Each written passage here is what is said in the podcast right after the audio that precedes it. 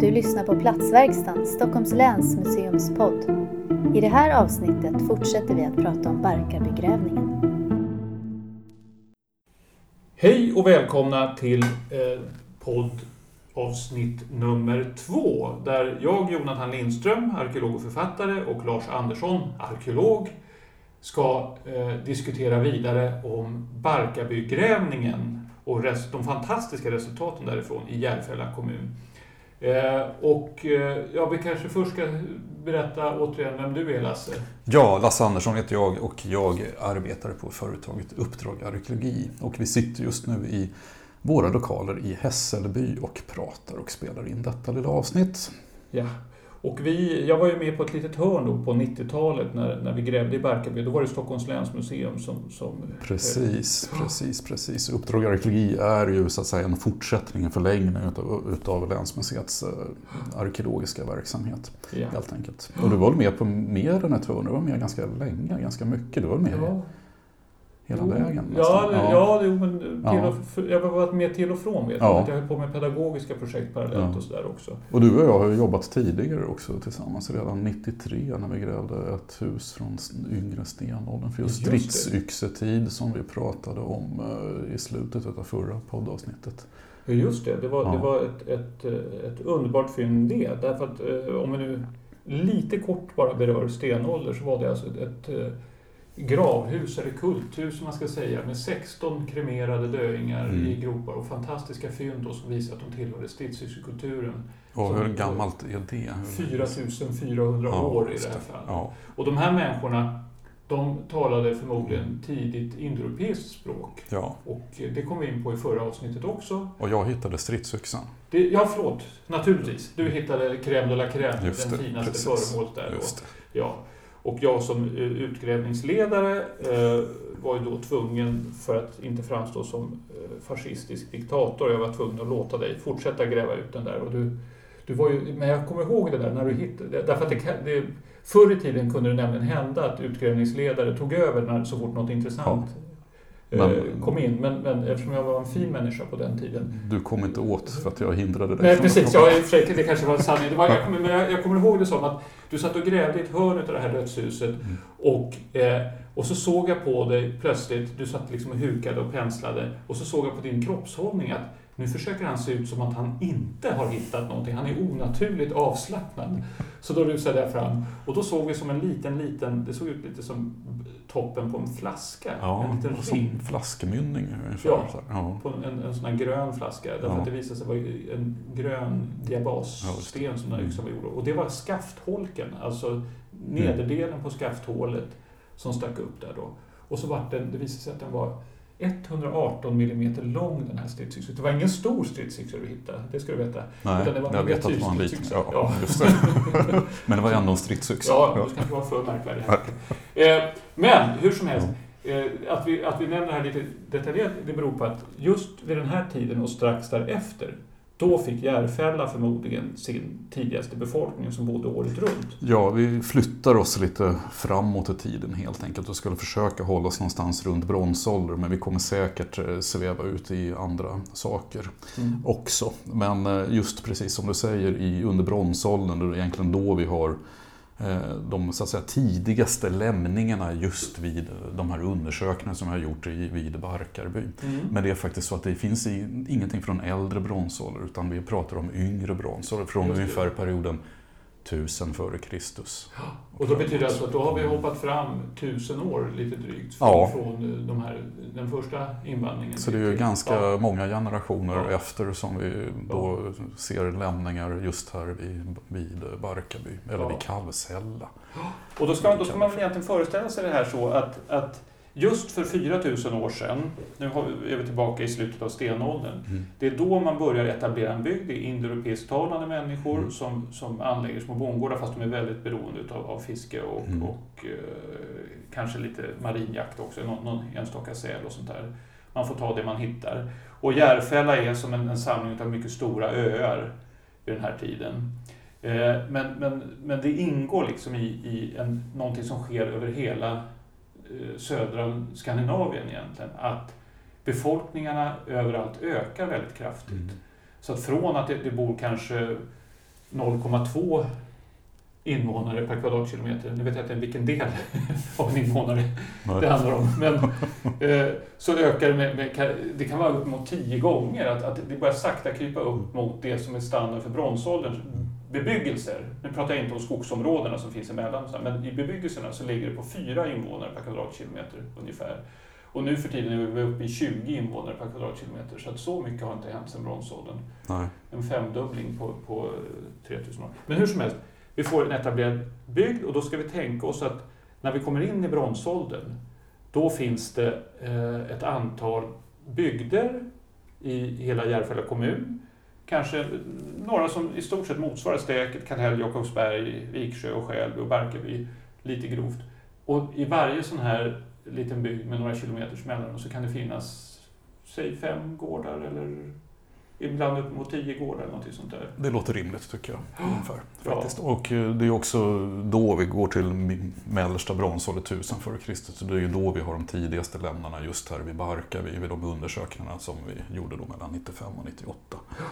Eh, och det var ju då de här människorna som slog sig ner här, de, de, de eh, lämningar efter de människor som slog sig ner här så här tidigt, de bodde ju då också i ett, säga, ett marint landskap. Alltså det var ju vattenanknutet när du bodde här och det kan du också se eh, på de här lämningarna som vi har. Det finns mycket fiskben och så. Där du, så det, det, det verkar som att man har levt fortfarande väldigt, väldigt mycket på, på sin närhet till havet Ja. helt enkelt. Lite skärgårdstors där, eh, över miljön. Ganska mycket skärgårdstors måste man väl säga ändå faktiskt. Eh, Ja.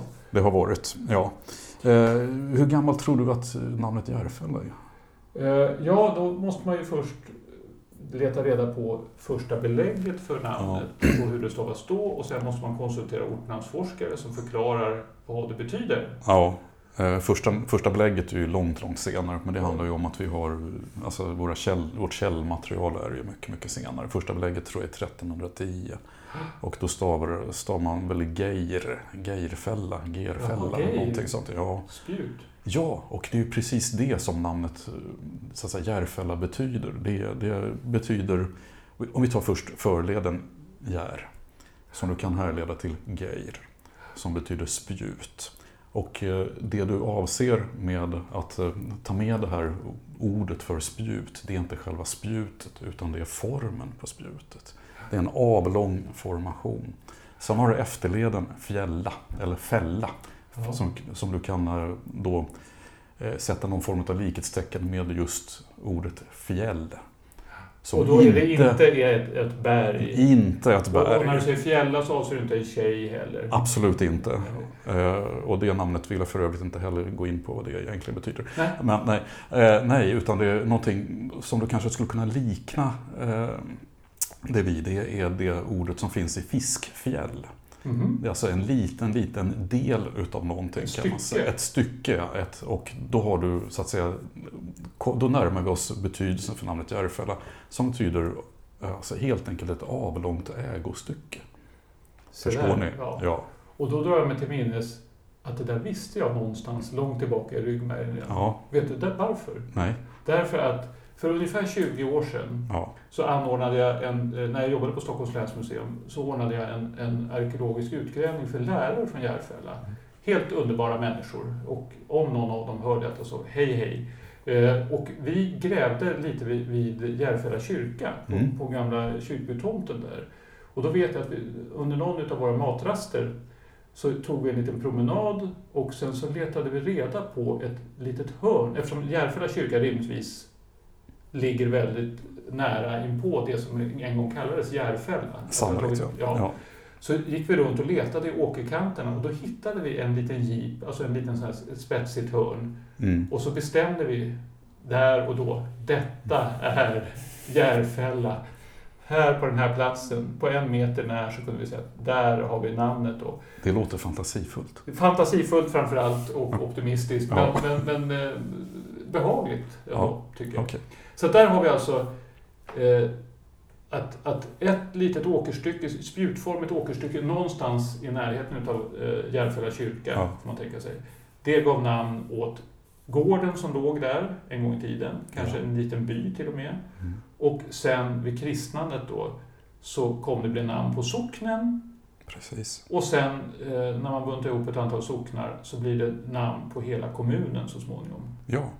Så att Ja det, där, det där tycker jag är rätt fascinerande hur, hur det kan växa fram på det sättet. Och då kan vi anta att, att eh, den där åken kanske till det där lilla hörnet kom till någon gång i slutet av järnåldern, under vikingatiden kanske? Eller, eller tidigare. ja, jag tror det också om, du, om man sätter ihop de här namnen Geir och Fälla så där, så ja, det måste vara någonstans i järnåldern vi rör, oss.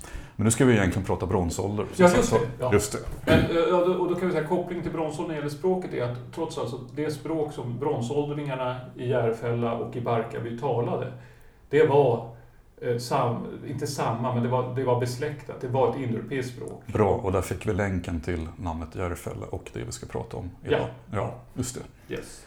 Och då undrar jag, vad har vi upptäckt i Barkarby då, under utgrävningarna i slutet av 90-talet? Vad var det som dök upp där som, som det, det äldsta, man ska säga, bortsett från den där lilla skruttiga stenåldersyx som vi hittade också. Vad var från bronsåldern? Vi tar bort den skruttiga lilla stenyxan och eh, inriktar oss på andra saker. Och eh, vad det gäller just bronsålder så har vi då främst egentligen en boplats som verkar då etablera sig under mellersta bronsålder.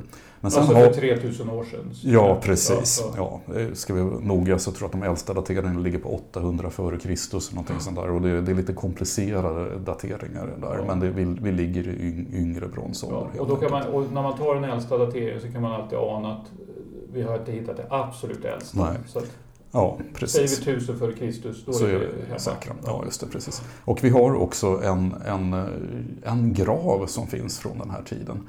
Eh, Däremot så finns det ett mysterium för att vi har alltså en boplats som etableras under den här tiden men vi har bara egentligen en säker grav från, från bronsålder kan man säga. Ja, och det låter lite ensamt. Det låter väldigt ensamt. Eh, Det kan ju inte bara bo- bott en människa där utan det måste ju ha varit Under hela bronsåldern. Under hela bronsåldern, Ja. Nej, men det där är ju ett klassiskt problem för oss arkeologer. ja. Det vi hittar, det är förmodligen bara en liten, liten del utav allt som har funnits. Precis. Och då får man spekulera i ett, att de andra kanske begravdes på ett sätt som gör att vi inte hittar dem. Eller att Nej. de kanske inte fick några begravningar, vilket låter väldigt konstigt skulle jag säga. Ja, Eh, Så att, vad, om vi skulle ge oss ut och leta igen nu, vad ska vi leta efter tycker du? Alltså det finns ju några spektakulära så säga, gravformer under bronsåldern och en väldigt spektakulär form som ju så säga, indikerar bland annat makt och mycket annat också. Det är ju de här stora bronsåldersrösena som kan Ja. finnas i, i eh, krönlägen, eh, höga lägen så att, för att de ska kunna synas över vidsträckta områden och så vidare. Men det, det finns det ju ett och annat av. I, i, om jag tittar på en karta här Mm. så finns det ju enstaka rösen även i, Järfälla. Det finns några sådana i. Järfälla också. Man har Men, till och med grävt ett. ja, Tänkte du berätta om det? nej jag tänkte att låta dig berätta om det. Ja! Ja, Då, tack så mycket Lars. Ja. Eh, då är det så här att i, jag tror att det är någon kilometer söder om Jakobsberg på 60-talet så skulle man bygga någon fabrik. Och då låg det ett stort röse i vägen. Alltså då ska ni tänka en stor hög med stenar som är sammanplockade och som förmodligen en gång i tiden varit ganska fint och snyggt eh, monterade, ska man säga så? Eller murat, kall. Man säger kallmurat Ja, när man inte ja, använder ja. murbruk, man lägger sten på sten. Mm. Så tänk er liksom en, en, eh, en väldigt låg cylinder fast kanske med lite bucklig yta. Man ska säga. Och i den här graven så tror jag att man hittade lite brända ben, vilket talar för att det är yngre Mm. bronsålder. Ja, för att eh, gravskicket förändras runt 1000 eh, före Kristus. Ja. Det vanliga under äldre bronsålder Mm. är att man begraver sina döda obrända precis. i kistor. Och under yngre bronsålder då, då bränner man dem. Mm. Och vi kan i och för sig komma in sen på varför man, den här skillnaden finns. För det, det dyker ju upp sådana skiften även senare. Ja, precis. Näst, nästa skifte sker ju, ja, hur många tusen år blir det senare? Ungefär tusen efter Kristus. Då Ja. sker, sker det stora andra Ja. skiftet i, i gravskick. Men sen slarvar de lite fram och tillbaka. Oh ja, men det gör de alltid under Ja. hela historien. Människan är för evigt slarvig. Yes. Ja. Och då, eh, i det här röset så hittar man dessutom en bronshalsring Mm. som visar att den är från slutet utav bronsåldern. Just. Det vill säga den är samtida med eh, den äldsta bosättningen här i Barkarby. Och de här halsringarna, de kunde man naturligtvis bära runt halsen, ett litet tips. Men de offrades väldigt ofta i, i mossar och sjöar också. Och, så att de har förmodligen haft någon sorts symbolisk betydelse som gudinnans halsringar till exempel. Därför att man hittar från den här tiden också små, framförallt i sydligaste Sverige, så hittar man bronsstatyetter som föreställer kvinnogudomar av något slag. Som är försedda med en eller ett par halsringar just. Eh, de är alltså gjutna i brons och de är inte större än en decimeter drygt i storlek. Att, eh, Tror du att de här gravarna var så att säga, till för vanliga människor? Var det medelsvensson? Var det Barkarbys vanliga bondebefolkning som fick eh, lägga sig i eh, de här gravarna? Jag tror, jag tror att det var så här att eh, jag tror att du hade under bronsåldern, det är väldigt tydligt och det här mm. kom redan under tidig bronsålder, så hade man ett hierarkiskt samhälle, att det hade börjat uppstå väldigt stora klyftor. Alltså, och nu pratar jag väldigt stora. Eh, och den sociala strukturen i, i Järfälla och, och de här olika bygderna då, där ska man tänka sig att det fanns en ledande gård med, med någon ledarfamilj i en liten bygd som alltså motsvarar kanske en liten socken eh, idag då.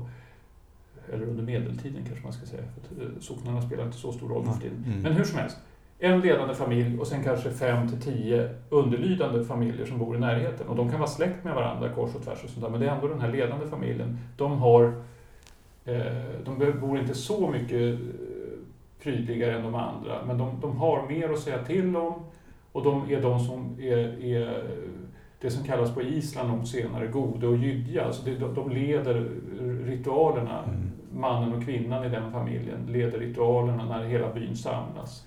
Och det är de som förmodligen knackar in en och annan hällristning. Nu finns det inte så mycket känt från Järfälla Nej, eh, men det finns faktiskt eh, skålgropar som ja. är en form av hällristning som ja. finns faktiskt också på, på Barkarbyboplatsen. Ja, och, det tar, och, och de, de skålgroparna, de tror jag är, det har varenda gård ägnat sig åt. Mm. Så det, det, det, har väl liksom det allmänt spridda. Men om du ska till och knacka in ett litet skepp eller någonting, ja.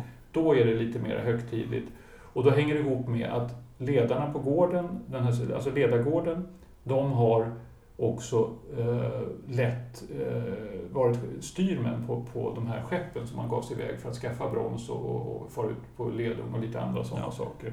Så, att, eh, så att jag tror att, att det man har grävt fram i Jakobsberg, det är någon familjemedlem. Det behöver inte vara någon viktig person. Det kan vara ett barn som har dött till och med, som man begraver i sådana här gravar. Men graven i sig symboliserar att här ligger den främsta familjen i bygdens döda.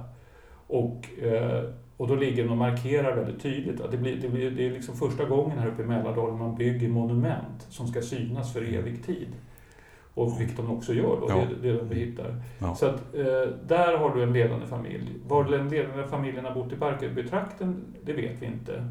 Eh, det kan vara så att de bodde i Barkarby, att, vi, att det röset är förstört eller någonting sånt.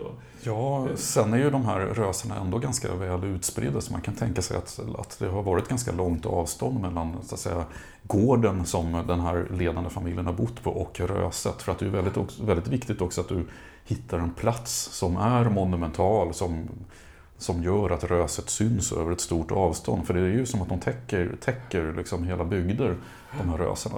Och det är ju en aspekt på det hela, just det här att man så att säga, vill, vill eh, uttrycka sin, eh, sin, sin makt eller sin, eh, ja, sin sitt territorium kan vi säga. Liksom att här håller vi till också. Men det finns andra aspekter på det här med, med gravrösen också. Det finns ju någonting som man kanske kan kalla för religiösa aspekter. Jag vet att du har tänkt lite grann på sådana saker just vad gäller bronsåldersrösen. Vad är det? Axis mundis och sånt Ja, ja, just det. Ja, ja, kosmologi och allt kosmologi, det där. Men, men då kommer ja. vi, det blir lite stort där. Men det, det är självklart, de har blivit ett sorts centrum för, för kult och sådana saker. Att man har lagt dem på berg som man betraktat som symboler för det himmelska berget, kontakten med, ja. med både gudarna och förfäderna och så vidare. Jo, det är sant. Eh, jag tänkte på, på eh, vi har alltså lite ont om gravar och, och, det lilla vi har då alltså från Barkarby, vad är det för någonting? Är, är det är det några brända ben? Ja, det, det, är det som ligger i botten. Det är lite brända ben helt enkelt som ligger i botten utav den här högen, eller den här graven som sen kommer fungera ända fram till vikingatid. Och vi har egentligen inga föremål från den här tiden faktiskt. I, i gravsammanhang ska vi säga. Men däremot så finns det föremål på den intilliggande boplatsen då, den som etableras under den här tiden. Och de föremålen de utgörs ju främst utav keramik egentligen som finns på den här boplatsen. Och då, då, det betyder alltså att, att det vi har det är inte särskilt glamoröst. Vi har några små Nej. brända benbitar. Det Ja. går kanske inte ens att avgöra om vad för kön eller ålder det är på individen. Eh, Eller? Nej, det gör det väl inte på de här brända benen. Nej. Nej. Att Men det finns ett litet spektakulärt fynd som jag ändå måste berätta om som jag tycker är jätteroligt från bronsåldern och det är ett litet miniatyrkärl som är väldigt, väldigt fint. Och, då, ja, och det, kan vi komma in på. Jag tänkte att vi skulle snart ta upp hur man bodde. Därför Ja. det, det vet vi ju betydligt mer om. Ja, Eh, men den första belagda invånaren här i Barkarby är idag enbart några små brända ben och eh, kan på det sättet inte berätta särskilt mycket. och som finns på Historiska museets magasin i Tumba. Just det, bland Just det. 50 000 andra individer. Ja. Alltså det är den största, eh, vad ska vi säga, det största samhället av döda människor som existerar idag i Sverige. Det, det är ganska absurt egentligen att, Ja. att de ligger i små påsar och där ligger de huller om buller. Där finns också påsarna som innehåller vad som kan vara en eh, tidig kung under bronsåldern. Om man vill, eller en hövdingarnas hövding i alla fall, nämligen Hågahövdingen Ja. som utanför Uppsala som hade en otroligt rik grav. Och som består dels utav ett röse, Mm. men sen är täckt utav av, eh, tjocka grästorvor. Man har förstört hur mycket bra betesmark som helst, flera hektar, och lagt över. Och det visar att det här var en otroligt betydelsefull person med, med guldföremål, bland annat ett själländskt svärd och annat. Som visar att där har vi eh, alltså en nivå som befinner sig kanske en eller två steg ovanför eh, ledarna i, i Järfälla Mm. kommun. Och som visar att vi hade ett ganska avancerat samhälle. Eh, och det är mycket guld och grejer. Men, men, eh, men om vi då lämnar gravarna för ett tag här nu då eh, och går till boplatsen. Ja. Så, så tänker jag att där har vi då för första gången, vi pratade i förra programmet om stolphål, den här underbara fyndkategorin. Så när man håller på och skrapar så kommer det fram till lite stolphål och då är det en liten, Stolphål och härdar. och här där också. Ja, stolphål är ju märken då efter, efter platser där man helt enkelt har eh, grävt ner stolpar som har så att säga varit eh, en, en viktig konstruktionsdetalj i de här förhistoriska husen. För de här stolphålen har, eller de här stolparna har ju burit upp tak till hus helt enkelt. Och har man tur så hittar man inte bara stolphål utan man hittar också just härdar eller eldstäder. Alltså där man har, som man har använt till att laga mat eller värma upp eh, husen helt enkelt. Ja. de. Och det där, det där är ju viktigt det du säger att, att byggnadstekniken på den här tiden, åtminstone den vi hittar, Mm. Den består av att man faktiskt har grävt ner saker i marken. Man gräver ner stolpar så att de står stadigt och trycker ner stenar runt, Mm. runt eh, stolpen.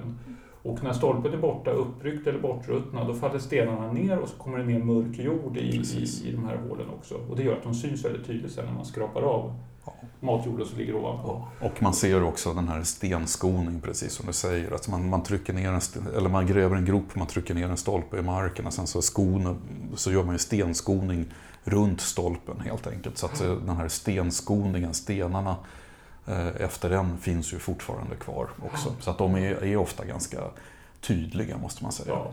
Och sen hör det till saken då eh, att vi arkeologer, när vi gräver en sån här grop eh, åt oss själva eller åt andra, eller vad det nu är, så är, det, eh, så är man väldigt noga med att notera storleken på stenarna, man fotograferar och sen kan man gräva ut den på två olika sätt. Man kan antingen tömma stolpen, alltså gräva sig ner vartefter och, och, och tömma ut olika lager och sånt där. Eller så kan man klyva den på hälften, det brukar gå snabbare, så får man en tydlig bild av hur den ser ut i profil. Och då alltså gräver man rakt ner och då gäller det att få till en, en, en så lodrätt yta som möjligt som man skrapar av och som man dels fotograferar och sen framförallt ritar av. Därför att när man ritar så tolkar man, man, kan, man, man undersöker jättenoga hur den ser ut. Nu var det ganska länge sedan du grävde Jonathan, för att Ja. ritningen har man eh, in, inte så vanligt nu längre. Nej, just det. utan det, det, nu var det jag, jag lovar, jag visste det, men jag vill att du skulle få... Ja, jag förstod. Ja. Ja, fo- fototekniken har väl kanske tagit över en stor del utav, Ja. utav det här helt enkelt. Och sen eh, idag så gör du inmätningar med något som vi kan kalla för precisions-GPS som ju har en precision på kanske två centimeter och även totalstationer. Så man mäter ofta in mycket, mycket av de här strukturerna och anläggningarna som vi har. Och den här förstnämnda metoden när man gräver rakt uppifrån och eh, så att säga, gräver sig ner lager för lager, det är väl den som man använder oftast idag. Det är relativt sällan, även fast det förekommer, som du just gräver halva anläggningen Okej. och får en, eh, en sektion eller en profil som vi kallar det. Ja, då måste jag säga att jag blir, dels gläder det mig, men sen blir jag lite Ja. sorgsen också. Ja, Och det som gläder mig, det är att trots att jag höll på i många år och grävde, så lyckades jag aldrig få till riktigt snygga profiler. Nej. Utan de blev som kälkbackar. Och det, jag tror att det har med min astigmatism att göra eller någonting sånt där. Eller att jag helt enkelt inte vet vad som är upp och ner eh, Ja. normalt. Så det, det, det, var, ett återkommande problem för mig. Eh, och, så, på det sättet gläder jag mig att ni har effektivare metoder idag. Men det som jag saknar lite, det är just eh, tecknandet. Därför att man lever sig in i materialet på ett helt annat sätt. Och former och grejer och sånt där. Och det kommer jag ihåg var en stor njutning. Att Jonathan, sitta- jag måste säga att jag håller med dig helt och hållet och jag måste faktiskt säga att eh, det, det är en metod som ger väldigt, väldigt mycket för att du, du är så att säga tvungen i ditt tecknande att också tolka det du ser på ett, på ett annat sätt.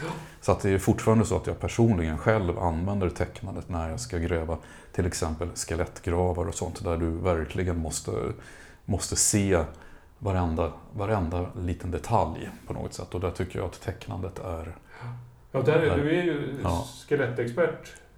Eh, Men du har ju grävt mycket från vikingatiden. Det kanske vi kan Ja. komma in på lite senare också. Ja. Då. Ja. Men, men, hur som helst, bronsåldern. Jag tänkte, skulle man inte kunna titta på ett sånt här hus? Eh, från, därför att det här är alltså det är i princip det äldsta husen vi har från Järfälla överhuvudtaget. Ja. Därför att när man gräver, om du, om du letar fram eh, en husplan där då. Därför att det som händer när man gräver fram då stolphål efter stolphål, det är att man väldigt snart upptäcker mönster. Man kan binda ihop stolphålen eh, och då brukar det dyka upp, eh, i det här fallet är det yngre bronsålder, så då ska vi räkna med två rader utav takbärande stolpar. Och sen så ska man tänka sig att det här huset har varit treskeppigt som man säger. Det har funnits liksom en, en mittgång, en mittyta längsgående. Och sen så har det funnits längs väggarna eh, ytor också. Och då får man väl... Hittar du något? Ja, jag har hittat massvis av hus här. Ja. Eh, vi kan ta det här som exempel, för det här tror jag faktiskt, just det här är Ja. faktiskt Och nu tittar vi i en av. Barkarby-rapporterna. Ja. Ja, och det är ju väldigt svårt att förmedla det här Ja. när det inte finns någon bild. Men det är Håll upp precis, det mot mikrofonen. Ska vi Ja. Men det är precis så som Jonathan säger, att det finns rader utav, utav stolphål.